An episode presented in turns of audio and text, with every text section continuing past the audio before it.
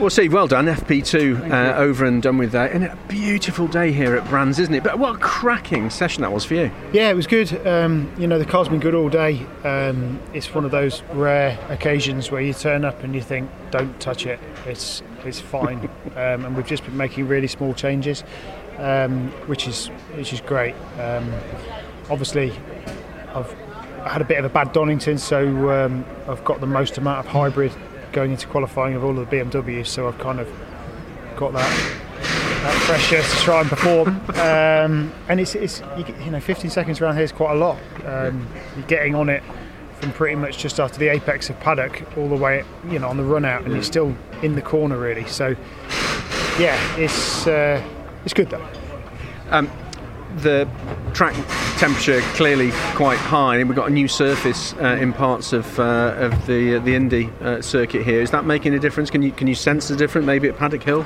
Yeah, I'd say I'd say Graham Hill was the biggest change. Um, you can um, carry a bit more speed in and get on the power really early. It's um, I'd say the I don't know minimum speed of the corner's probably gone up.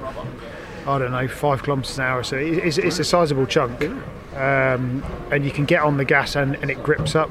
So I'd say the main amount of lap times come there. Paddock Paddock's similar, but um, the bumps still you can still feel them. It's not too different, um, and it seems to have a bit of a moment in the middle of the corner there. So that's not changed too much. Um, I think it will settle down. I think it will settle down to back how it was because it looks the same sort of tarmac, but at the moment it's a bit quicker. So Um, overnight, there was an announcement that the, the 15 seconds deployment for the hybrid was being reduced to 10 uh, because of the short lap here at Brands.